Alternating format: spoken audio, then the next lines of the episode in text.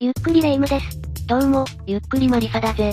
ねえマリサ、結婚前の女性って幸せそうよねなんだよレ夢ム、やぶから棒に。来月、私の友達が結婚するんだけど、とっても幸せそうなのよ。実際どうだかわからないぜ。え、どうしてそんなこと言うのいや、結婚を間近に控えた女性が、不可解な死を遂げた事件を思い出したんだ。え、そんな事件があったのその事件、実は未だに解決していないんだよ。まだ未解決のままなのね。その女性、ミイラで発見されたんだぜ。えみ、ミイラ何それ詳しく聞かせて。それじゃあ、今回は OL ミイラ解体発見事件について紹介していくとするかそれでは、ゆっくりしていってね。まず事件の概要について説明するぜ。よろしくお願いします。事件は1996年5月6日まで遡るぜ。もう4半世紀以上前のことなのね。東京都千代田区梶町の神田ステーションホテルと、隣接するビルの間に女性の死体があると、ホテルの男性従業員から通報があったんだ。建物と建物の間ってことよね。警視庁が女性の身元を調べたところ、所持品などから埼玉県川口市に住む、無職吉田絵里香さん24歳と判明したんだ。まだ若い女性よね。吉田さんはホテルとビルの間の幅約50センチの通路に、横向きの状態で倒れていたぜ。わずかな隙間よね。白いコートに黒のブーツ姿で、ミイラ化していたんだ。ミイラって、解剖の結果、死因は全身を強く打ったためとみられた。刺されたとか殴られたわけじゃないのね。ビルとビルの間にはホテル側しか窓がないため、ホテルの窓から落ちたものと思われたんだ。ホテルの窓からホテルの窓って開いたっけ吉田さんは発見された前年12月21日夜、JR 神田駅近くの飲食店で行われた会社の忘年会に出席したのを最後に、行方がわからなくなったんだ。 ?5 ヶ月以上前なのね。家族からは2日後の12月23日に捜索願いが出されていたんだよ。 2日も音信不通じゃ、そうなるわよね。吉田さんは翌年1月中旬に同じ会社の男性と結婚することから、忘年会の日に退職したそうだ。 1ヶ月に結婚を控えていたの。ことぶき退社だったのね。事件の概要は、ざっとこんな感じだぜ。不可解な点が多いわよね。いや、謎だらけだぜ。そ、そうよね。まず謎なのは、本当にホテルから落ちたのか否かという点だぜ。確かにそうよね。この日の宿泊名簿には、吉田さんの名前はなかったそうだ。そうなのね。誰かと一緒だったとかそもそも、当日泊まる必要があったのかどうかだ。吉田さんの住んでた川口って埼玉よね埼玉県川口市は、東京に最も近いし、神田から川口まで、乗り換えなしで26分しかかからないぜ。かなり近いわよね。しかも、京浜東北線の最終電車は0時半近くまであったし、飲み会が遅くなったとしても、泊まるまでは遅くならなかったと思うぜ。婚約者が同じ会社だったのよね当日一緒だったかどうかは定かでないけど、もちろん一緒に泊まってはいないことは確かだぜ。それで、ホテルの窓は開閉可能だったの風を入れるくらいは開いたらしいけど、誤って落ちるほど全開になる形状ではないぜ。ホテルの窓って大概そうよね。客室からじゃないとすると、非常階段は落ちた側には非常階段は設けてないぜ。屋上はどうなの航空写真でこのホテルを上から見てみると、確かに屋上はあるけど、当然スタッフ以外は外に出られないように鍵がかかっていたはずだな。屋上も窓も無理だとしたら、一体どこから落ちたというのよ窓は開かないにせよ、無理に押し込めば落とせないこともないかもしれない。他殺ってことそれはわからないけど、遺体の位置から考察すれば、どの客室から落下したのかは、おおよその検討はついたはずだぜ。おそらく逆説の窓からは落とした痕跡は見つからなかったんだろうな。今も解決していないということは、そういうことかもね。どの部屋にも痕跡はなく、落ちた部屋さえも特定できていないのかもしれないな。確かに謎よね。 2番目の謎は、発見まで5ヶ月以上かかった点だぜ。ビルとホテルの間は外からは見えないものなの道路からは柵が設けてあって、外からは見えにくいらしい。それじゃ見つからなくても仕方ないんじゃないそれにしてもだぜ。屋上には貯水タンクの清掃も入るだろうし、窓が開けづらいと入っても、開けてみて。客室から下を見下ろした客だっていたはずだぜ。気がつかなかったとか白いコートだぜ。それを着ていて横たわっていたら、気がつかないとは思えないぜ。現に5月にはホテルスタッフも気づいたわけだからな。じゃあ、他からここに持ってきたとかそれも可能性はあると思うんだ。ただ警察でも、そのことは念頭に捜査したはずだぜ。確かにそうよね。それでもホテルの窓から落ちたと発表しているんだから、その線は薄いということなのか、本当に不可解だぜ。 5ヶ月も発見されなかったことは、確かに謎だらけね。発見したホテルスタッフも、どんな状況で発見に至ったのか、詳しく知りたいところだな。そういえば、所持品から身元が判明したみたいだけど、何かわかったのかしらねそこも謎だぜ。ハンドバッグの有無は明記してないけど、おそらく持っていなかったと思うんだ。え、それじゃ何から身元がわかったのおそらく服装からだろうな。捜索願いが出ていたということは、当時身につけていた白いコートや黒のブーツは警察でも調書でわかっていたと思うんだ。そうか。携帯電話は当時の携帯電話普及率は20%そこそこだぜ。24歳の OL が持っていた確率は低いかもな。なるほどね。ハンドバッグを持っていなかったとしたら、それも変だと思わないか忘年会があったなら、なおさら手ぶらではいかないわよね。そうなると、ハンドバッグの存在も気になるところだぜ。定期券、財布、化粧品なんかが入っていたであろうバッグの行方も気になるよな。物取りの可能性だってあるわよね。それに最後の出社日だということは、忘年会兼送別会だったかもしれない。ということは花束や贈答品も持っていた可能性もあるぜ。それらの所持品も発見されていないってことは、やっぱり誰かと一緒だったまず、この一連の事案を事故と仮定して、解いてみるぜ。事故という可能性もあるの全身を強く打って死亡したということは、転落、もしくは交通事故の可能性もある。交通事故って、どういうこと車にぶつかって、ぶつけた相手がビルの間に投げ入れて放置したとかな。なるほど。でもそれは死亡解剖の結果でわかるだろうから、その線はなさそうだな。衣服に車の塗料とか付着するだろうからね。次は転落死だけど、これも可能性は極めて低いぜ。屋上へ上がれないし、非常階段もなさそうだし、窓から誤って落ちることもなさそうよね。何よりも事故であるなら、所持品がなさすぎるぜ。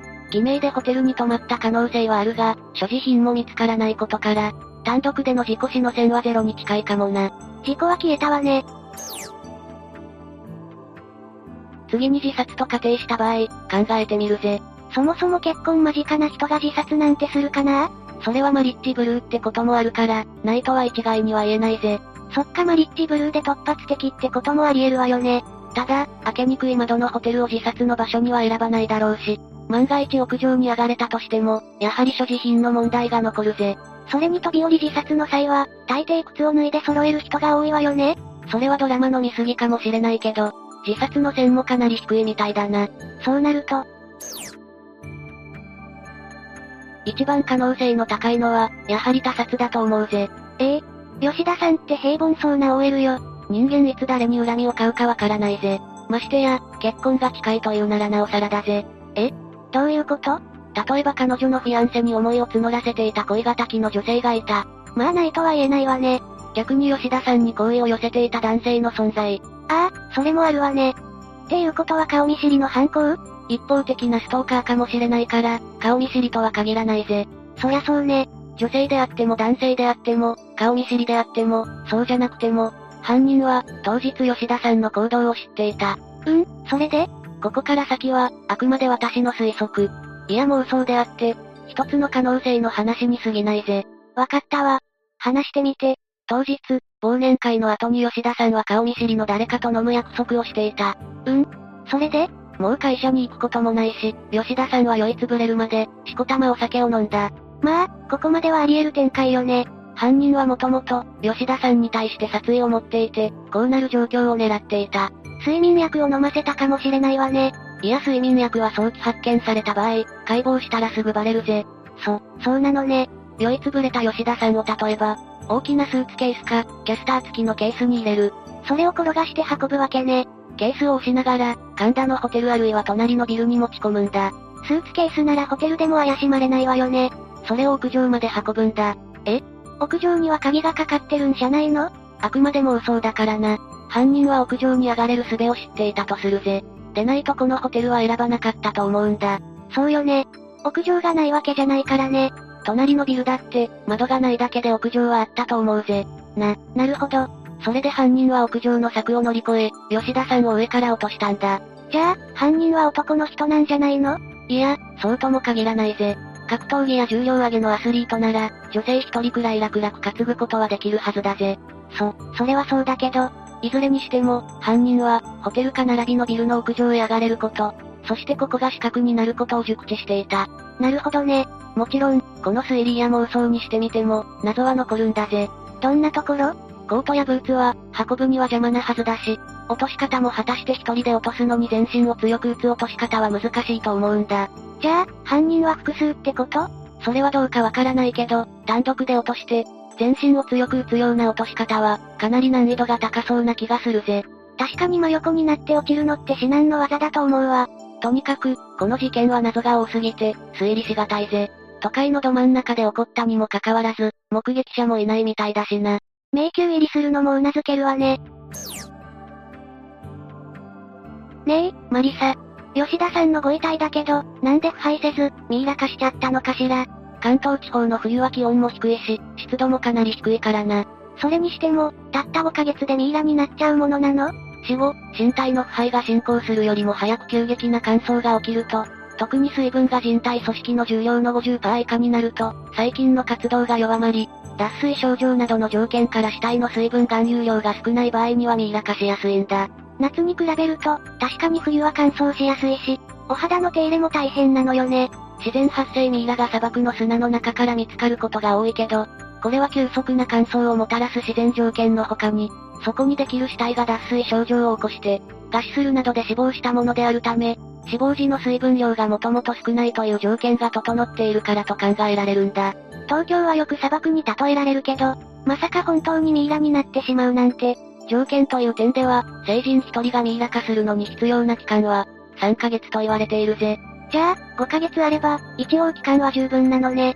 ただし、自然に生成する。ミイラは全身が完全なミイラとなっている例は少なくて、身体の一部分のみがミイラ化して残っている場合が多いんだ。えどうして自然環境では全身ミイラが少ない理由の一つとして、死体の中で最初に腐敗が進行するのが内臓であることが挙げられるぜ。な、内臓から腐敗が進むのね。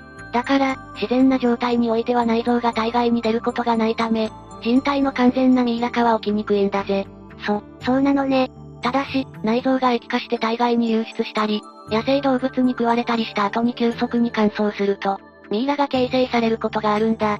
じゃあ、この事件の場合、全身を強く打ったせいで、内臓が液化してミイラになったのかもしれないわね。可能性はあるな。もし人為的にミイラを作る場合には、脳を含めた内臓を摘出し、外部で柿などを用いて乾燥させ、あるいは薬品によって防腐処理を施したりするんだ。えわざわざミイラを作ることもあるのエジプトのミイラは有名だけど、日本でも促進成仏がミイラに近いぜ。どちらも聞いたことあるわ。いずれにせよ、吉田さんの場合は都会の、しかも野外でミイラ化した稀有な例だぜ。そうよね。あまり聞いたことないわね。季節が夏なら、早い時期に腐敗が進んだろうけど、廃臭でもっと早く発見されたかもしれないな。ミイラかと白骨か、どちらも良いとは言えないけどね。とにかく仏様が無事成仏されますよう手を合わせようぜ。合唱。しかし、本当に不可解で謎だらけの事件だったな。まったくね。結局、警視庁も犯人どころか、事故とも事件とも断定できていないんだものね。おそらく、事件の可能性も考えて、交友関係や事件当日のアリバイも含めて、徹底的に調査したと思うぜ。ホテルの宿泊客も全部調べたはずよね。当時、ホテルや、その周辺に防犯カメラが設置されていたか否かはわからないけど、あったとしても決定的な映像は抑えられなかったのかもな。今の時代なら、そこかしこに高性能な防犯カメラが設置されているのにね。銀行強盗が極端に減ったのもそのおかげだぜ。抑止力にもなっているのね。迷宮入りにせず、吉田さんのためにも解明してほしい事件だぜ。本当心からそれを祈るわ。というわけで今回は、OL ミイラ解体発見事件について紹介したぜ。それでは、次回もゆっくりしていってね。